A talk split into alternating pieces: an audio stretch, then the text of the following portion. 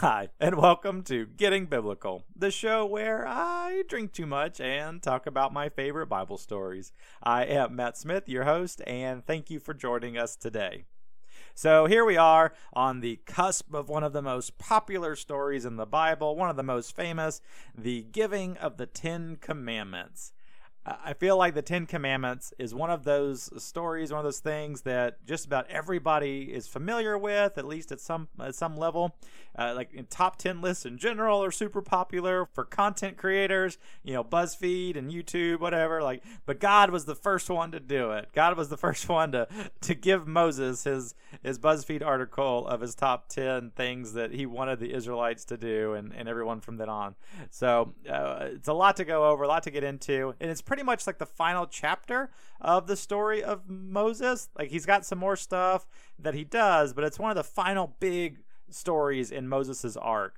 Uh, you know, he helped build the tabernacle and kind of like, you know, did some other stuff in motion everything. But this is his last big story. Uh, the Ten Commandments is just one of those, the cornerstones of the Jewish faith and the, and the Christian faith, and, and even has uh, some similarities uh, that, that, can be seen in Islam, even. In, in the Quran, even though the Quran doesn't have a Moses on the mountain story per se, there is a part in found in the Quran where there's two verses next to each other, and it lists out uh, these 10 kind of thing or not it's not 10 it's actually it's it's kind of there's a couple extra ones thrown in there but you know just this like concise list of like highlights of things that people should or shouldn't do and there's there's some extra thrown in there it's not exactly 10 but the ones that are in there match up pretty closely like really closely to this list and in the similar order as this list that we get from Moses and the 10 commandments so uh, that's a whole other conversation or thing to study and figure out uh, where how it all connects and everything. But it's the the maybe not the story itself, but the moral here that these Ten Commandments, these things, are seen throughout so much of, of different, you know, these different religions and everything. So it's a big deal. It's neat stuff. It's a neat story. And there's a lot more to it than people actually usually realize. There's a lot more going on than just him going up and God being like, "Here, what up? You know, here's here's some stone tablets." Like, there's there's a lot of layers. So can't wait to get into it. Can't wait to talk about it. Uh, exciting to be back. By the way, I forgot to mention, I've had a wild few weeks with just so much going on in in my personal life or whatever. So so super glad to be back here recording, focus on the show and doing stuff. So uh, I know it's. I mean, I, I released an episode on Sunday and it doesn't seem like I've been gone very long to you guys, I guess, but I've had so much going on that I feel like I'm able to breathe again. So I'm happy to be here, happy to have some fun, happy to be drinking a little bit tonight. Uh, speaking of which, I guess now is the time in the show where we talk about what I'm drinking. So I was trying to get really cute today and get something that tied into the story. I, I still have some Moses vodka lying around and was going to think about using that, but I was at the grocery store this afternoon uh, and uh, just as I was about to leave, I already had my cart full of groceries and whatever. Just as I was about to leave, a basically monsoon broke out above the store right around me. And uh, there i was with about 30 other customers all with bagged groceries sitting inside the store waiting to go out because it was dreadful outside. It was raining so hard and it was so bad and none of us wanted to go out and get ourselves or groceries you know drenched. So as i'm there and i'm waiting there for a few minutes and then i look over and i realize that uh, between the awnings or whatever, the overhangs of the building, if I could survive just like a 10 foot stretch of open air, like monsoon rain, water, whatever coming down, if I could get through that, there's a liquor store right over there that I could peruse while I wait for things to lighten up. So I man up and run through the rain and get over there and I'm hanging out at the liquor store and not even with a full intent to buy anything per se, but hanging out, walk, walking around, looking at stuff, looking for something that might spark my interest for today's episode. Like I'm like, okay, it's the Ten Commandments. Is there anything here that has the number ten on it? Or uh, and I did. I found like a like a Scotch that was aged ten years. I thought about buying and some other stuff, trying to look at everything. And then like my eyes caught this bottle that I was like, oh, I've never seen that before. What is this? And and I picked it up, and it's a it's a whiskey called Legacy. And while it may not be on the nose with today's story, you know, the Ten Commandments per se exactly. We really are talking about the legacy of God and the Hebrew people throughout the Bible and everything Abraham and Isaac and Jacob and, and generational stuff and everything. So I thought legacy was, was close enough. And on further inspection of the bottle, I realized that because looking at it, so the, the bottle, it's it's got kind of a, a subdued. Uh, color scheme for it. Uh, the you know the word legacy is in is in like a off white coloring, and there's a like a bird, uh, maybe like a hawk. Not really great at at bird law. At, not really great at, at uh, what types of birds there are, but uh, like kind of like a like kind of like a hawk or something. And uh, it's a it's a bird. Let's, we'll leave it at that. It's a bird on a barbed wire and uh, it, it's kind of a neat thing. And just looking at it, looking at the design, and I have a lot of I've been through a lot of whiskey, and I, I kind of uh, assumed that it was a bourbon. It looked like a bourbon to me, which I love. So, I, so that caught my interest. But then, upon further looking at the bottle, I realized that it wasn't a bourbon. It was, uh, per their label, a small batch Canadian whiskey. Now, Canadian whiskeys, I have to admit, unfortunately, in my mind, are kind of uh, sorry to say, the lowest ranking member of the whiskey tree. You know, we've got the bourbon and scotch and Japanese whiskey and Irish, of course, uh, the offshoots like rye and everything. Canadian often gets unfortunately sort of treated like the redheaded stepsister of the bunch. All right, I, I don't unfortunately give it as much respect as I would kind of like like like obviously Crown Royal is probably the most famous of the Canadian whiskeys and the most popular. And I'll never actively turn down Crown if offered. You know, if I'm at someone's house or whatever. Uh, and I do have a tendency to try their new flavors when they come out. Uh, their vanilla one that came out, their apple one. I didn't wasn't a big fan of that one. Uh, then they did some other stuff. Uh, they just did, they just did a peach, which has been sold out every time I've tried to go buy it. So that one I'm really curious about. But anyway, uh, those are actually I think more liqueurs than actually whiskeys. But that's a whole other a whole other conversation for a different day. But anyway, so that, that's Crown. One of my first hangovers in life was from Crown. So it both has a special place in my heart and bad place in my in my memories, but I, I won't ever turn it down. I like Crown; it's fine. I just don't actively like go to it. If if you get what I'm saying. So so there's Crown up there, and then down way low is this poison. I can't remember if I've talked about on the show or not. Called Canadian Mist. Now Canadian Mist it, it like represents to me the worst hangover I have ever had in my whole life. This was about four or five years ago, I think. Had it for the first time. It was cheap, whatever. I was at the party, started drinking it. It went down smooth, but ended up in a three day hangover. Uh, it was trouble to even move. Like it it messed me up so bad. And I don't know if there were other factors, and maybe I'm not giving it its fair due, but uh, I will unfortunately never drink it again. It, it's bad. So, so I have this like those are the, those are my two like baselines of what Canadian whiskey is. Like one that's pretty okay, pretty mediocre, pretty pretty fine, and then one that will kill me if I drink it again. So and I want to I want to change that. I want to experiment more with Canadian whiskeys and and appreciate them for what they are and understand the nuances and stuff like that. You know, whatever they might be. And uh, so this, seeing this, and it's a small batch, quote unquote, blended Canadian whiskey intrigued me. So I was like, you know, decision made. Gonna buy it. We're doing it. It's a $18 bottle, right? Not a big investment. I figured why not? So I get home with my bottle, excited to open it up, and I start doing some research on my new purchase, and come to find out that the company Legacy Whiskey, actually a subsidiary of uh, Sazerac. Now Sazerac, they own Buffalo Trace, the whole Buffalo Trace family brand of products, but because of the Buffalo Trace division uh, of Sazerac, uh, this this bottle actually, this Legacy, uh, per their website, is actually even bottled at Buffalo Trace. So that's that explains to me why I got this like vibe of bourbon by looking at it and everything because it's it's really not saying like where the eh, the contents actually came from. I'm not I'm not disregarding that, but it's clearly from a, a subsidiary company that loves bourbon, so I think it gives off that vibe.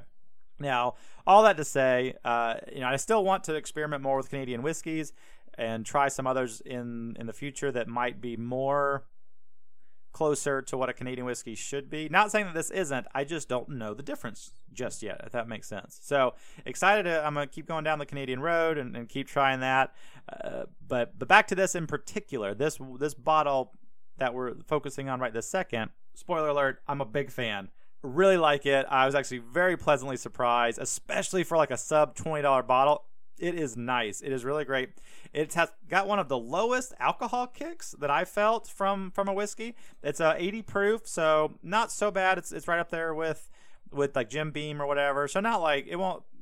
It doesn't surprise me that the alcohol doesn't like kick you in the face, right? It's it's not it's not excessive in that regard, but it's nice. It's really great for sipping. Uh, it's got a lot of the toffee notes and the sweetness on the palate and but then it has like a little bit of kick at the end but none of it's too overpowering. It's pretty mild. It's not gonna be like a Lagavulin or something where it's just complexity and just like oh man, all the flavors. It's it's the sweetness and a little bit spicy, but it is so easy to drink. There is like no no kick in your face uh, from it. I would definitely I would pour this for friends that aren't into whiskey to give them a shot and see eh, you know if, if this could be up their alley. Maybe give them you know the baby steps into it. It also actually reminds me a lot of an Irish whiskey uh, called Redbreast 12. If you don't know about Redbreast 12, it is an amazing Irish whiskey. It's it's I would absolutely advocate that to anybody that was interested. Absolutely is great.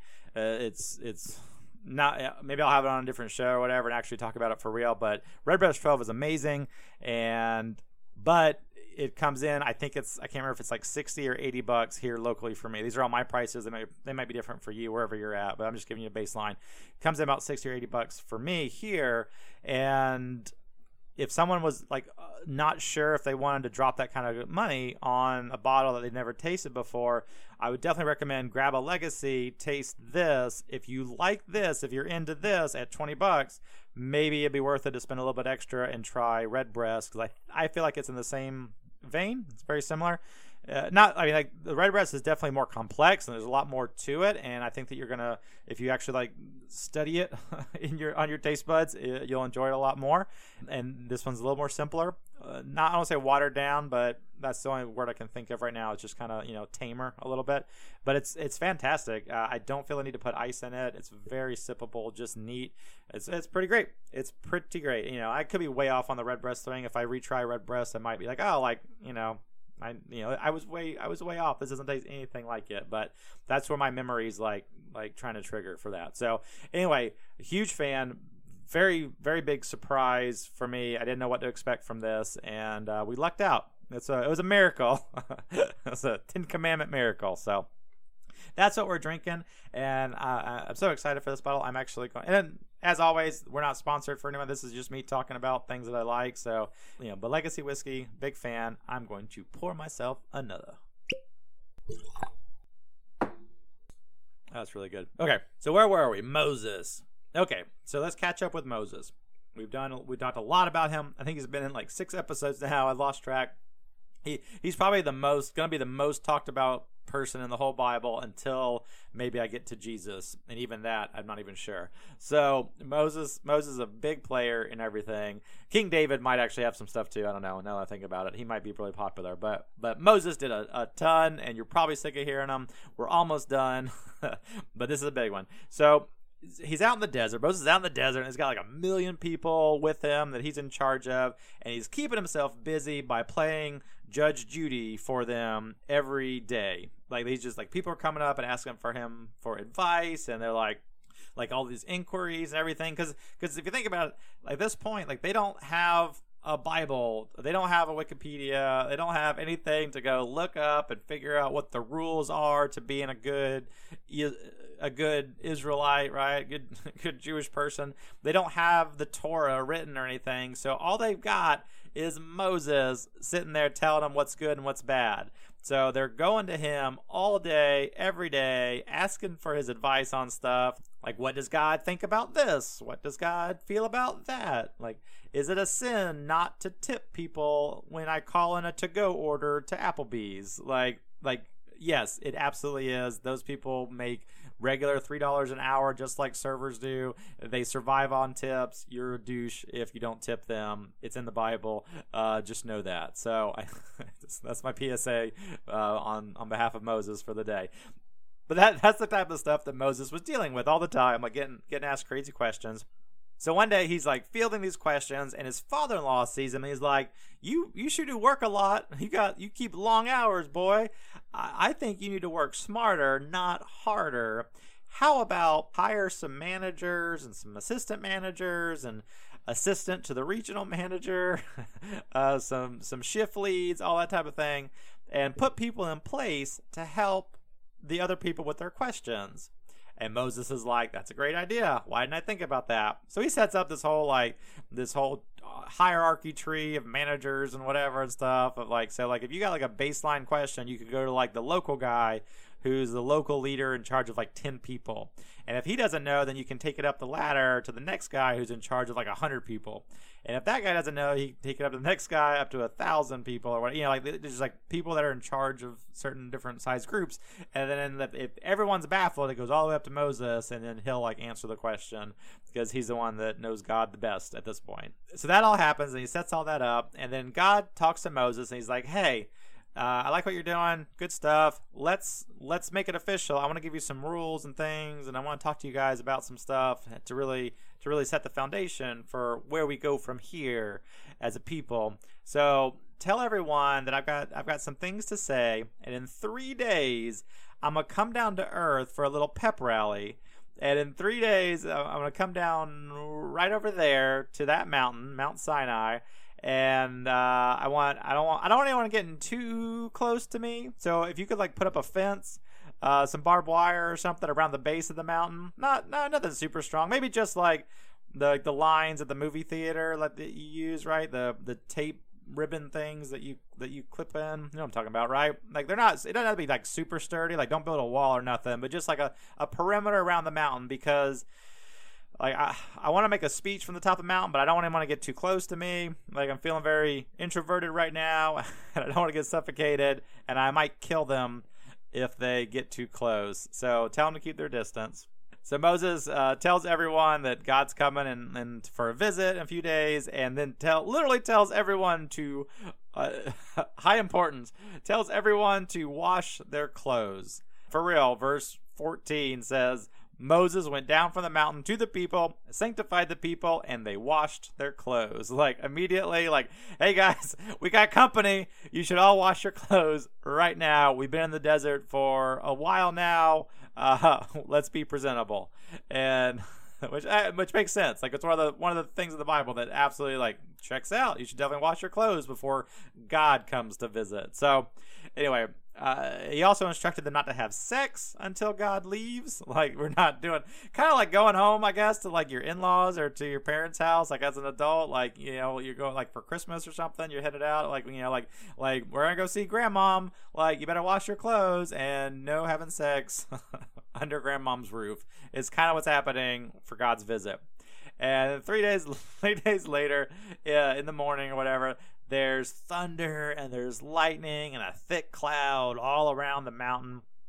And smoke rises from the top of the mountain. And there was an earthquake and the and the the ground shook and everything. And and they heard this loud everyone there heard this loud sound this trumpet of god uh, as he came and descended on the mountain. And and he gets down he, he uh, reaches the top of the mountain i guess or whatever and he calls to moses and says moses come on up here. And moses he goes up and he chills alone with god up there. And like just for like a quick like managers meeting a, a debrief before god's big speech I think I, I, this is how I envision. It. Like God, like Moses gets up there. He's like, "We ready? Like, like we're go in twenty, God." And God's like, "Great, great. Just a couple, couple things, uh, like kind of like like diva God mode. I, like, did you give me the M and M's I requested? I only like the blue ones. is my water bottle? Is at the podium? Everything's ready. Did you set the barrier like I asked? I don't want people coming too close to the podium. If they do, they'll die." And and Moses is like, "Nope, God, we've adhered to all of your requests. We're ready. It's showtime." So they get ready, and everyone's like looking up to the mountain, and you know it's lightning and thundering. Everything I said, this big plume of smoke is rising from the top of the mountain. And it's fire and stuff on the top. Everything's shaking, and everyone is standing in awe of the spectacle. And then God like taps the microphone. He's like, "Is this thing on?" Testing, testing, one, two, three. And, you know, like, like, you know, thank you all for coming out tonight. Looks like we have a really great crowd. You know, so what's the deal with airplane food? starting, starting the whole thing off. Just kidding, of course, that's not in scripture. Uh, God says, Hey, I'm God, the God that brought you out of Egypt, the God that brought you out of slavery. I'm pretty great. Uh, thank you for coming. Thank you for being my people. And then he just goes right into what we would later call the Ten Commandments, just right off the bat. And they are in in this I almost said in no particular order, but no, in this in this particular order, the top of our list on this on God's top 10 commandments, he listed number 1, you shall have no other gods before me. Right? God doesn't want to compete with any other pagan gods that you might have, just the one, just him. So so commandment 1, you should have no other gods before me. Two, you shall not make for yourselves any idols to serve, because I am your God. So again, right? None of that pagan idol stuff, right? Just you and God. Three, you shall not take the name of the Lord your God in vain. Pretty straightforward, right? Don't blaspheme, I guess, that type of thing. Number four, remember the Sabbath day to keep it holy. Six days shall you labor and do all your work. But on the seventh day is a rest dedicated to the Lord your God, and just as in the six days the earth was made. Right? So keep the Sabbath day holy is commandment number four. Number five, honor your father and your mother. Pretty straightforward, right? Don't be a douchey kid. Six, you shall not murder. Also, pretty straightforward, right? Just a baseline. Don't kill people. Seven, you shall not commit adultery. Right, don't sleep with married people. Pretty baseline for a lot of religious stuff there. Uh, number eight, you shall not steal. Also pretty baseline. we're not we're not rocking the boat too much here. Number nine, you shall not give false testimony against your neighbor. Right? Don't lie in court uh, either. Don't don't say that somebody did something when they didn't. Also, pretty great rule just in general. And then lastly, number 10, you shall not covet your neighbor's wife, house, or anything that belongs to your neighbor, right? It's like the intent of stealing without the actual act of stealing. Like don't even don't even wish they it was yours. Like, right? If they have a nice car, go buy a car that's like it, but don't you don't you shouldn't it, le- it only leads to bad things if you covet what the exact thing they have, especially with wives and stuff. Like that's that's a, that's a that's a bad road. So don't do that. Don't do that shit. And that was that that's the 10 commandments. That was the list of the 10 commandments. And then God goes into some further details on things like uh, three chapters of just other notable instructions to Moses. He's like, here's the Ten Commandments. Those are the big ones. Also, here's some supplemental readings to go along with it. And he talks about how you should treat slaves. He defines murder versus uh, accidental homicide. Uh, lots of like nitty gritty stuff, stuff of stuff about making idols and worshiping them, all, all this stuff. The slave stuff is interesting. If you have a slave and you beat him and he dies, you're in trouble. But if you have a slave and you beat him and then he gets up after a few days, then it's no big deal, right? So there's that. and on the other side of stuff, if you kidnap someone and human traffic them as a slave, then you're supposed to be put to death. So it's kind of all over the place, to be honest, right? Like if you have a slave already, you can beat him as long as he gets up after a few days. But don't sell slaves at all. Like, don't you dare do that. There's actually this, this, deeper level of like where you could actually sell yourself into slavery if you like found yourself kind of like modern day jobs, I guess a little bit. I don't know. Like if you like, you're like, I need some money. I will work for you. You know, for money or whatever. Like, it's, I think it was maybe slightly different than how we think of as slaves, except you were allowed to beat them. Like, luckily, no one at my job beats me. there would be other issues there. But anyway blah blah blah. We could we could dissect all of this later but uh, so he gives all this stuff and and just these these other not the not there's, there's the main 10 commandments and then all these little things like addendums right? These these these uh amendments to the constitution almost of of these other side things so God gives all this, and there's like a million people there in the wilderness listening to what he's saying and soaking it all up and everything, and and they all verbally agree to the terms and conditions. Basically, like God is like, I want to be your God. I want you to be my people. I just want you to do these few things. Like don't don't murder people. Uh, keep Sabbath holy and don't lie in court, right? Right? You know, and, and you know, all these other things. And they, and everyone uses like, yes, we agree. You'll be our God. We'll be your people. Sounds like a sounds like a sweet deal to us. We're in. And so they all do like this pledge of allegiance, right? And promise to follow God's commandments and be His people. Verbal agreement, covenant.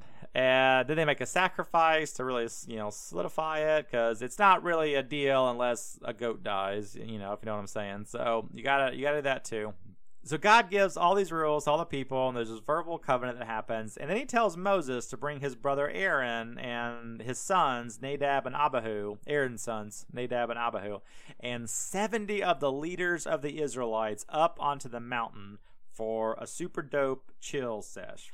They so they all go up on the mountain, and God doesn't kill them or anything, even though they they cross past the the barbed wire or whatever up on the mountain and he doesn't kill him. And then and Moses and Aaron and Nadab and Abihu and the seventy elders all get to see God. I don't know if he was like in smoke form at this point or whatever, but they get to see like like the closest any of them have has really gotten to God at this point, as far as I can remember. So they're just they're gonna they're, they I think they have a feast, they eat, they have a great time, good stuff. So then God tells Moses that he wants him to come up even higher on the mountain. He's like, leave the other guys there, come up. I want to have a private conversation with you. So Moses starts heading up the mountain and he's like, Hey, Aaron, I'm going to go talk with God for a bit. Um, if anybody needs anything, if the children of Israel need anything, you're in charge. I think you have this figured out by now, right? You, you just take care of things. I'll be back shortly. Be back as soon as I can. And so Moses goes up on the top of the mountain, and God's there. It says it's a blazing furnace that he walks into. That's why that big plume of smoke was there. And he walks in, and he's just hanging out with God. And one thing turns to another, and he's not picking up his cell phone. Uh, everything is going straight to voicemail. And it ends up that he's up there for 40 days. No call, no show to work, whatever. Did not. He was just just gone for 40 days. The last they saw was him walk into this blazing fire on top of the mountain. But it's really cool because up there, God has given Moses all these blueprints, all these plans to build things. Like he's like build me a tabernacle right? I want you you know which is like a sanctuary like a church or whatever like for people to worship at. We're out here in the desert. We need this. And he also tells moses he make wants them to make a wooden box. He says make it four feet long two feet wide two feet tall. Melt down gold and cover the box with gold both the inside and the outside and on the four corners uh, like uh, I want you to attach these big gold rings and then make some big poles that you're going to slide through the ring so people can carry it without actually touching the box. You know, just carry the, you know, hold the poles, the poles you can touch, but don't touch my gold box. Um, and then like God tells them uh, to make a seat in the middle of the top of the box, like like decorate it with that, and then make two angels out of gold and put them on the top of the box with their wings covering the seat also all out of gold everything's gold 100% gold and and inside the box Moses is supposed to put the stone tablets that God is about to give him, the Ten Commandment tablets, uh, inside this box, and it's a whole big thing. Of course, this is the the plans for the Ark of the Covenant, one of the most mysterious and talked about relics in the Bible. I don't know if it's really it's not really talked about too too much in pop culture these days, but like it I mean there's a whole Indiana Jones movie surrounding this, you know, the Raiders of the Lost Ark talking about this, the Ark of the Covenant. This is that ark. So uh, and we're gonna it's gonna keep coming up in stories by the way that we get into as well uh, here on getting biblical. So it's a big thing. God gives all the instructions for that. And and god keeps going and he keeps giving moses like interior decorating demands for their soon to be built you know church or whatever.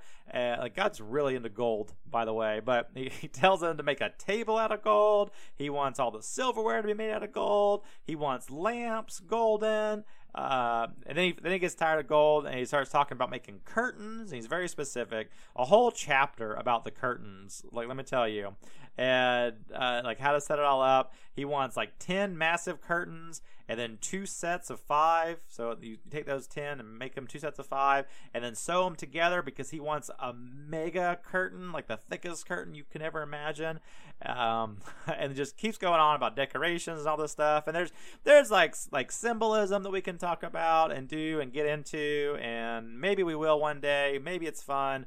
It's way too much and we're not doing it right now. So just go with it God is really into gold and big curtains. So that's that's the moral of today's story. We'll get into the rest later.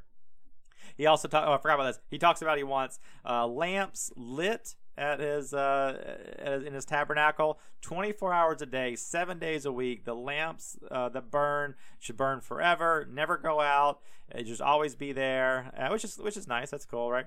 And then he wants uh, Moses to make holy clothes for Aaron, uh, who Aaron's going to be like his high priest, right? Just all these directions. That's why it took 40 days. It was 40 days of here's what I want, here's what I need, here's what I want you to make, do all these things, blah blah blah blah. Like it's literally like 10 chapters of of God giving Moses these details and I am fast forwarding through all of it because I, I want to get to the next part. So after all this is going on, God gives Moses the two stone tablets, like the God like created or, or brought out of the wall or whatever himself, and then God with his own finger writes the Ten Commandments on these stone tablets, right? It's not like Moses was the secretary writing them down. No, God was like, number one, you should have no other gods before me, and wrote it with his own finger. So, pretty cool, pretty neat. So, Moses has his instructions. He's got the stone tablets autographed by God. He's got all the stuff. He's getting ready, like, to go back and do everything he says. And at the last minute, right as God is like like mid sentence on like the last instructions, whatever, he happens to take a glance at the surveillance camera or the, the sorry the surveillance monitor that's looking out over the Israelite people, and his jaw drops because I guess he's been ignoring it or whatever. And I imagine that he calmly yet gravely tells Moses, just like I, I, I hear an exasperate, right? Like, Hey, Moses, you know all those instructions I just gave you over those past 40 days? And Moses is like, uh, yeah. God says, forget it. You know what? Forget it all. New plan, Moses. How about this? I'm going to destroy the children of Israel. done, done, done, done. Right? Like, like what? Like, where did this come from? And here's where the scene of the movie changes like it's it says meanwhile, or rather, probably not meanwhile. It's like 72 hours prior, right? It, it stops you on that cliffhanger, and then 72 hours before, or something like that. Don't know exactly how long, but while Moses is up, he's been up on this mountain for so long, and everyone down below is getting worried and they don't know what's happening. And so I feel like like day one, like Moses goes up there, he's like, Aaron, you're in charge. I'll be right back. And cool, day one, no worries. And like 24 hours later, like, huh, okay, took longer than I thought, but no big deal. He's up there with God. I'm sure they have a lot to talk about. And then like day five, they're like, well, any day now, I'm sure. One week. We'll give it one week. We'll see how that goes. And then fast forward, day 13. Like, he said he was coming back, right? Like, did I did I misunderstand what he was saying? Did he say, screw off, I'm I'm out of here? I, I thought he said he was coming back. Where is this guy? and then like day 24 maybe he's not coming back. Maybe maybe he made god mad and god killed him and i don't know. Like we don't where is he? What's what's going on? And then day 37 comes and it's like who, who are we waiting for again? Who why why are we here? It's been a long time. I've forgotten everything. It's over a month now and all and everyone starts getting like anxious, right? And they basically they go to Aaron, like all this million people, whatever. I don't know. Like they go to Aaron, they're like, "Hey, so we're pretty sure that Moses guy is dead. Like it's been a month. He hasn't. He didn't. He didn't go up there with any food. He just walked into the fire. Like it's been you know 37 days now or whatever. Can you uh make up a new plan? Like uh, how about you know can we can we get some idols to worship or something around here? Like we're really we're getting we're getting pretty antsy about worshiping something. We can't. It's been a, existence is paid. Whatever. Like I can't. We gone we've gone too long without. We're, I'm crack I'm crack fiending. oh, they're all like scratching their necks or whatever. Like we got 37 days there. 37. We haven't we haven't done a single animal sacrifice in a month, man. Like daddy needs his medicine here. I like like that type of thing. And Aaron, like Aaron, come on, man. Aaron is like, yeah, you're right. I have no idea what happened to my brother. I guess I guess you're right. He is dead. And then Aaron decides to start the world's first ever Kickstarter campaign. He crowdfunded, literally, for everyone to donate gold to him and his cause or whatever in his next course of action, and everyone does. They they get they tear off their gold rings and their gold necklaces and uh, earrings, I think it says, and everything, and they donate all this gold to him. And he takes all the gold and he melts it down, and then he and he forms it and engraves it and creates out, from this gold a golden calf a golden calf, like a like a baby cow, right? And and he presents the golden calf to people and says, this is your God who delivered you out of Egypt. And everyone was super into it and applauded and started worshiping the golden calf idol. Like, what the fuck, man? like, what? I don't. Clearly, we live in a different society. I don't come from a culture where we just like we're super into bowing down before golden animals very much, but I clear like I clearly don't get it. God just freed you from slavery, just gave you water to drink and Chick fil A falling out of the sky every day to feed your asses. He just parted the Red Sea and then had it like swallow up your slave owners, the Pharaoh, and everything. He's literally still on top of the mountain as like, like the embodiment of fire and smoke and lightning and thunder. And just recently explicitly told you don't like like the second or third I lost count like uh, commandment don't make any idols. I don't like that shit. Like they just immediately told them that. And they and they 37 days later turn right around and be like we really think we want an idol. Can you please make us one? And they get one and they're ecstatic. And like I, I don't get it. I don't understand it. But anyways so they have this golden calf, this idol, and they offer sacrifices to it and everything. And they're planning a big feast, you know, for the next day. And so now you're now we're caught up to the two stories, right? So God sees the idols down there. He sees everybody like like getting ready to sacrifice to it and worship this idol and and have a big feast. And and God loses it. Uh, it's like God's like 40 days. Are you kidding me? They can't even be good for 40 days. I just told them I hate that idol crap. What's the first thing they do? Screw it. Screw it all. Screw all them. I don't I don't need them. Close your eyes, Moses. I don't want you to I don't want you to see this. I'm going to destroy every last one of them and we're just going to start over with you, Moses. A new nation, the children of Moses. We'll get it right this time. You in? You in? I'm about ready to do it. I just got I'm going to press this red button and everyone's gone. And Moses Moses comes in and he's like, "Okay, okay, I get it. You're frustrated. I totally understand. I'm right there with you. Rightfully so. You have every right to be upset and frustrated. It was not a very cool thing they did. Also, listen, like real quick, just listen. Uh, you just put in a lot of work getting them out of Egypt, right? You did a lot of plagues, all that effort you did, like turning water into blood and everything, and the toads and stuff. So, like, hear me out. If you kill them now, that's not a great look, right? It's not a good thing also the, the the Egyptians that are still left and the other surrounding countries here, they're all gonna kind of laugh at us and say things like, "Oh wow, look at that God of the Israelites who freed his people just to murder them in the desert." Uh, like we don't want that. It's not a good look. Let's figure out a different plan. So God's like, "You're right. You're right. Okay, go down there. Let's assess the situation, and I'll try to refrain from the genocide." Right? We'll try to we'll try to go for option B. Plan B. So Moses runs out of the fiery center of the mountaintop and he's heading back down the mountain, back down to the Israelites. He's got the stone tablets written by God's own fingers, autographed by God, in his hand. Adrenaline is pumping. He just talked God out of killing every last one of them. And I'm sure he's running down the mountain thinking, like, what the hell, guys? You see the the Nile River turned to blood and nobody bats an eye. I go on a small vacation and everyone loses their minds, right? Like he's getting he's getting closer to the bottom of the mountain and his his servant Joshua is with him by the way and he says like hey do you hear that noise? I think they're at war. And Moses says I think he looks in the camera and he like squints his eyes. He says that's not war.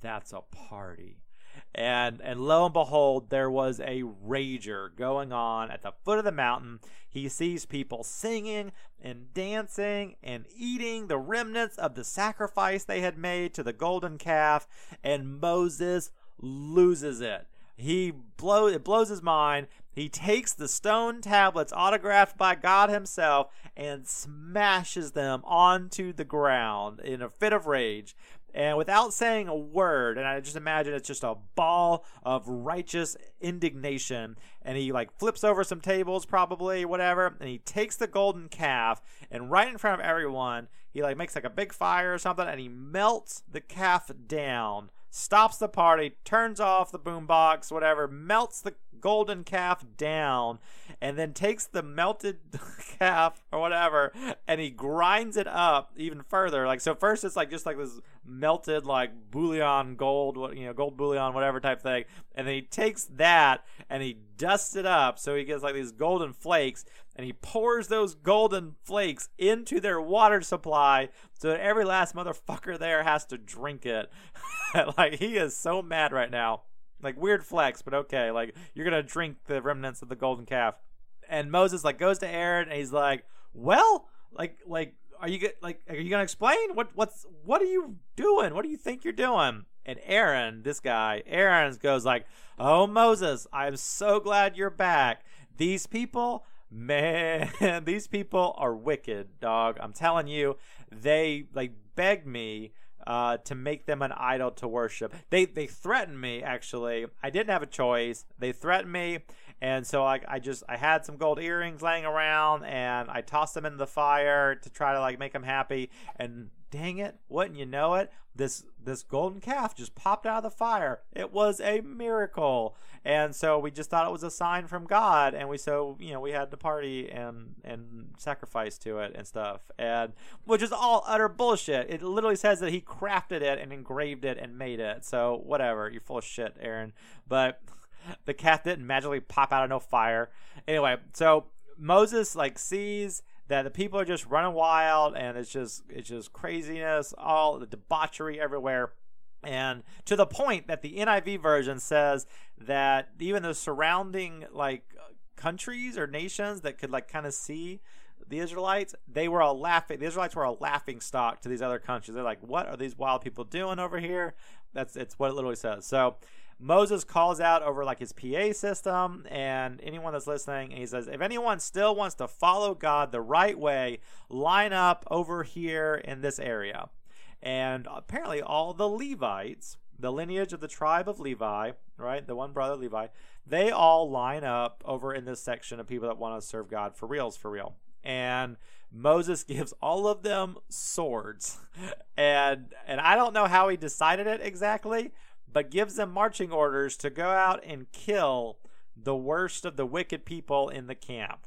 It doesn't really clarify the thought process.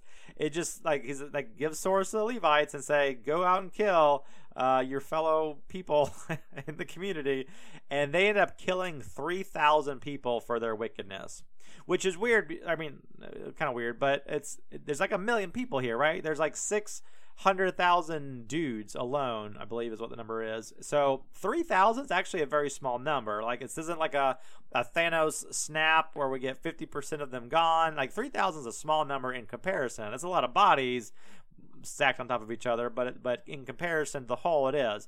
But here's kind of the neat part, and maybe this is like how it ties in. But in the immediately next section, Moses goes back to God and he's like, "Listen, we killed three thousand people, like the worst of them, or whatever." Um, and but he's like, "Listen, I need I need you to forgive the rest of the people. We killed the worst ones. Forgive the rest. If you're not willing to forgive the rest of the people, if you still want to kill them all, please blot my name out of your book, and I don't want my name to be ever associated with everything that we did and coming out of Egypt or whatever. Like, I want to be a no name, no person. Like, let my name die with me. I don't want to be recorded in history as having any association with this if you choose to kill them all, right? he's like, that's that was Moses' stance. And God's like, listen, listen, listen. Um, like, I'm to forgive them right? It was a stupid thing they did, but you killed the worst of them. Um, I'm not gonna blot your name out. I'm not gonna do anything. I'm not gonna I'm not gonna kill the rest of them.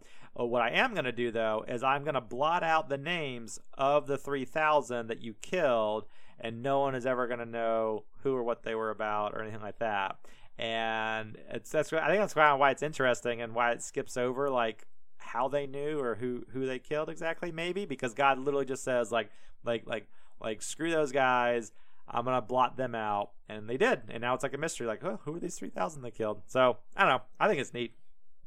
You know, not not even a mention of what these cucks did, like to deserve it. But so anyway, so God's like, also, by the way, Moses, don't think that I forgot that you broke my tablets that I made. You need to replace those. and, uh, and Moses, yeah, I was like, shit, forgot about that. But oh well. So they strike up a deal, whatever. Moses uh, gets an opportunity to see God himself. It's like one of the last things. Like before, when like he and Aaron and Nadab and Abihu, whatever, they were hanging out with God, God was just in like the smoke form. But Moses is like, I want to see you for real, for real. I'm putting in a lot of effort. I'm putting my neck on the line for your people. I want to see you. I want to be the guy that's seen you. So God's like, listen, man, you can't see me, see me. You can't see my face because you'll die, right? That's not that's not a thing that can happen. But I will let you hide in a cave and I'll let you look out through like a little sliver and when I walk past the cave and then I tell you when, you can come out and see like the back of my head and that's the most that any mortal person can see. It's like, and Moses is like, deal, great. I'll I'll look at the back of your head. like that's that's close, good enough for me. It's all I want. So Moses has to carve two new stone tablets for the commandments or whatever, and he goes back up to the top of the mountain, and God comes down and he rewrites the commandments on the new stones, just you know, so he autographs them again. And then just like they said, Moses is in a little cave or whatever, and he peeks out after God walked by and he sees, you know, God's back of his head or whatever, and and it was it was like one of the only times in the Bible that this has happened. Right, it's a big deal. It's a huge deal. And Moses comes down off the mountain with the new tablets, and as he's walking down, he is beaming, and I mean that literally. It says that because he saw God, he soaked in God's radiance, and his skin was literally glowing so much that people were afraid to get near him. And he had to like wear a mask or like a face covering whenever he went out in public because he was glowing so much and looked like he had radiation or something. Like he just he looked it looked nuts. So it, lasted for a long time. Uh, that was a very monumental thing but now he had his Ten Commandments, he had his glowing face, he had the blueprints for making the tabernacle, the blueprints for making the Ark of the Covenant, and he had their marching orders of what to do next. And of course, as I said already, they had the Ten Commandments and, and everything, and they're really, really, really finally set to be the children of Israel and follow God's plan and create that legacy. Ah, tied it all in. So, anyway, that's the story of Moses and the Ten Commandments. There's a lot more depth to it than a lot of people realize. A lot of people fluff it over in like children's stories and stuff, but uh, people died. people are glowing now. All kinds of stuff. Absolutely fantastic. Maybe one day I will dive into some of the other, some of the nitty gritty parts of like the tabernacle and, and some of the symbolism there and everything, but not today. We're stopping it there. As always, thank you guys for listening. Thank you for tuning in. I hope you enjoyed it. I hope you learned some stuff. As always, hope that you have a fantastic week. Cheers.